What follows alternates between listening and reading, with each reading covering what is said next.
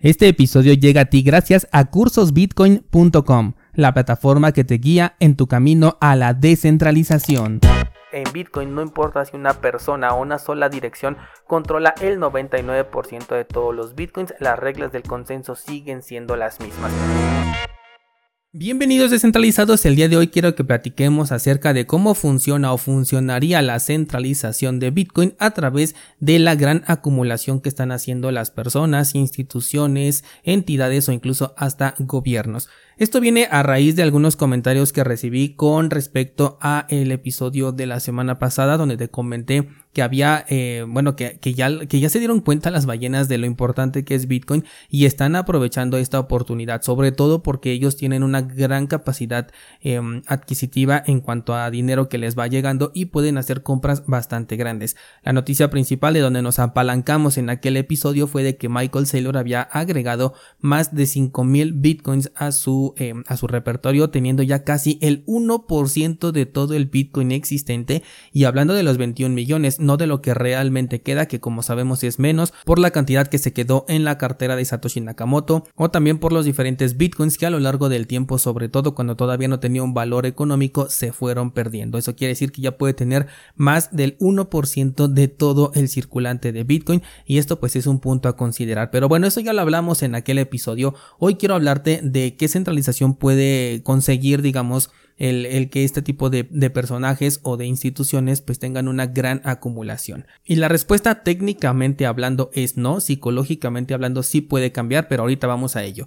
Técnicamente hablando, no puede representar ningún peligro porque en Bitcoin no importa si una persona o una sola dirección controla el 99% de todos los Bitcoins, las reglas del consenso siguen siendo las mismas. Los mineros y los validadores, pero sobre todo los validadores, pues nos encargamos de que estas reglas del consenso se cumplan al pie de la letra. Hemos hablado también, por ejemplo, de que los mineros pueden organizar un ataque, ya se ha eh, organizado, esto ya ha ocurrido con el tema de Bitcoin Cash, pero los validadores pues somos los que estamos respaldando a esta red de Bitcoin, por eso es bastante importante que existan validadores a lo largo del mundo y eso es lo que precisamente hace que Bitcoin sea resistente a la censura y a los ataques, ¿no? Que los validadores en todo momento tenemos una copia de esta blockchain y esto pues es prácticamente el respaldo de toda la historia de Bitcoin a lo largo del tiempo, desde la primera transacción hecha por Satoshi Nakamoto hasta la que se esté haciendo en el momento en el que me estás escuchando. Y esto también es en gran parte gracias a la prueba de trabajo. Si por el contrario manejáramos prueba de participación, allí sí, quien tiene una mayor cantidad de eh, la criptomoneda que se esté hablando, bueno, pues tiene un mayor control sobre la red. De ahí que para mí el cambio que haya hecho Ethereum de prueba de trabajo a prueba de participación sea negativo, porque allí sí, quien tenga una mayor em, cantidad de tokens acumulados tiene un mayor poder y control sobre la red. Em, ponle tú que no, a lo mejor no sea una sola persona, pero a lo mejor son diferentes entidades, todas estas se pueden poner de acuerdo y ahora sí organizar un ataque hacia la red o totalmente tomar el control porque tienen una gran mayoría. Es ahí donde para mí Ethereum dio un paso hacia atrás y todo lo que muchas personas estaban celebrando desde mi punto de vista pues era pues como si estuvieran cavando la tumba de Ethereum al menos desde el punto de vista de la descentralización. Sigo teniendo la idea de que Ethereum va a mm, convertirse en un proyecto totalmente centralizado y va a ofrecer cosas bastante interesantes como las que ya de por sí tiene hoy en día. Tiene cosas que sí son muy interesantes, pero mientras se sigan diciendo que es un proyecto que está pensando en la descentralización, pues creo que están tomando caminos completamente opuestos eh, lo que piensan con lo que realmente están haciendo, ¿no? Pero bueno, ese es un punto y aparte. Aquí en el caso de Bitcoin tenemos prueba de trabajo, algunos lo pueden considerar ineficiente, pero desde mi punto de vista es lo que más funciona porque efectivamente ya sabemos que si hay personas que pueden acumular una gran cantidad de tokens y esto sería un peligro si no utilizáramos la prueba de trabajo y por el contrario nos fuéramos a la prueba de participación. Otro punto además con Ethereum es que su emisión es ilimitada, entonces no sé cuánto sería el 1% de ilimitado, ¿no? Entonces, bueno, desde ahí ya podemos ver también las grandes diferencias. Por otro lado, tengo por aquí un comentario de Willy Wu, quien dijo lo siguiente, voy a leer textualmente, dice, para ser honestos no creo que los bitcoiners deberían de estar celebrando que MicroStrategy compró más bitcoin, esto expone a la red a un mayor riesgo de centralización, aunque cotice en la bolsa, su modelo de decisiones es centralizado, los bitcoiners deberían de celebrar su adopción por gente ordinaria utilizando bitcoin para resolver problemas. Em, estoy en desacuerdo con lo que dice Willy Wu precisamente por lo que te acabo de explicar. Una persona que controla una mayor cantidad de tokens em, no puede controlar la red, no tiene ningún incentivo adicional, no tiene ninguna preferencia sobre lo que ocurre en Bitcoin, absolutamente nada. Aquí de hecho en el mismo artículo dice si Bitcoin sube un dólar, sube un dólar tanto para el minorista como también para él, así que no existe ninguna diferencia en este punto, no tiene ninguna, ninguna ventaja competitiva más que el hecho de que pues posee una mayor cantidad, pero si la quiere aprovechar, bueno pues eventualmente la tiene que vender o la tiene que utilizar como colateral, lo que sea, ¿no? Tiene que deshacerse de ella de cierta manera, porque ya también hablamos que ellos podrían mantener un control centralizado de los bitcoins em, que, que compraron, ¿no? O sea, que compraron legítimamente pero eh, en cuanto a tema de centralización con el protocolo, ahí no habría ningún problema. Por eso hace un momento dije técnicamente no, pero psicológicamente sí, y ahora vamos a pasar a ese punto. Porque psicológicamente sí podría tener un impacto,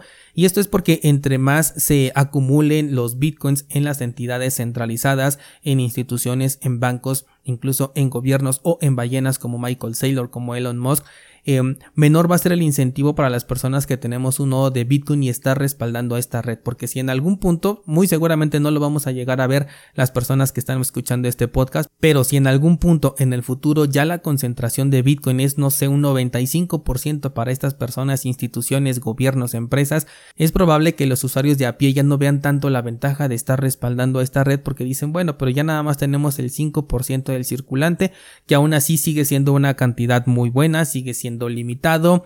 Eh, de hecho, podrían tener hasta preferencia estas, estas personas, sí, porque formarían parte de un grupo muy, muy, muy selecto en donde eh, curiosamente tuvimos nosotros primero la oportunidad de entrar, le dimos nuestra confianza muchísimo antes que todas las demás instituciones y ballenas, pero el gran poder adquisitivo que ellos tienen frente a las necesidades que las personas de a pie tenemos, pues hacen que exista esta disparidad, ¿no? En lo que unos y otros pueden ir acumulando y en el tiempo en el que lo pueden acumular sin tocarlo e incluso en lugar de vender o de reducir su posición, pues irla incrementando, ¿no? Para ellos es mucho más sencillo que para nosotros como personas personas, eh, bueno, como individuos. Entonces creo que ahí sí puede haber un problema psicológicamente hablando porque a lo mejor ya pues se pierde este incentivo.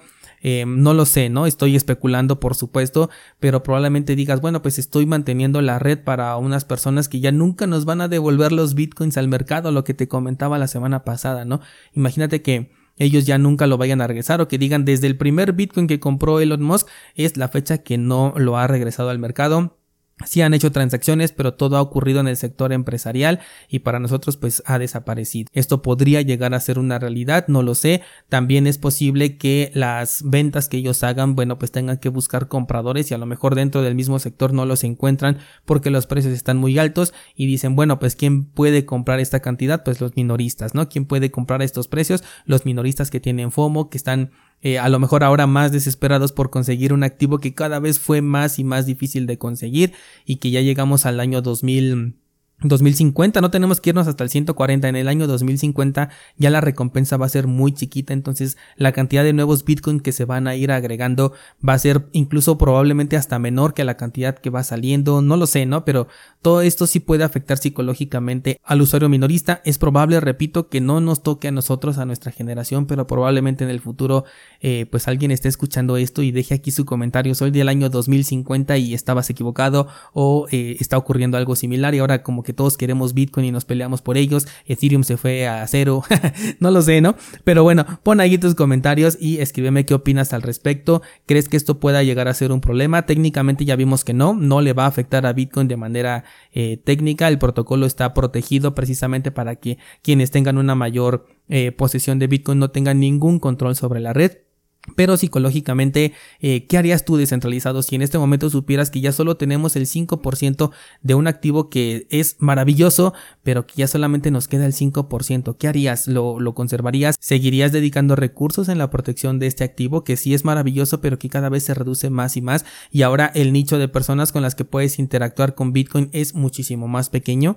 Eh, no lo sé, creo que es una pregunta interesante, así que bueno, te lo dejo abierto. Tienes los em, comentarios de aquí del episodio o directamente en el grupo de Discord. Puedes comentarme qué opinas al respecto. No olvides pasar a cursosbitcoin.com. Esta semana voy a estar actualizando algunos de los cursos pasados, agregando contenido para que todo el tiempo sea relevante. Y pues nada, creo que eso sería todo por el día de hoy. Muchas gracias y hasta mañana.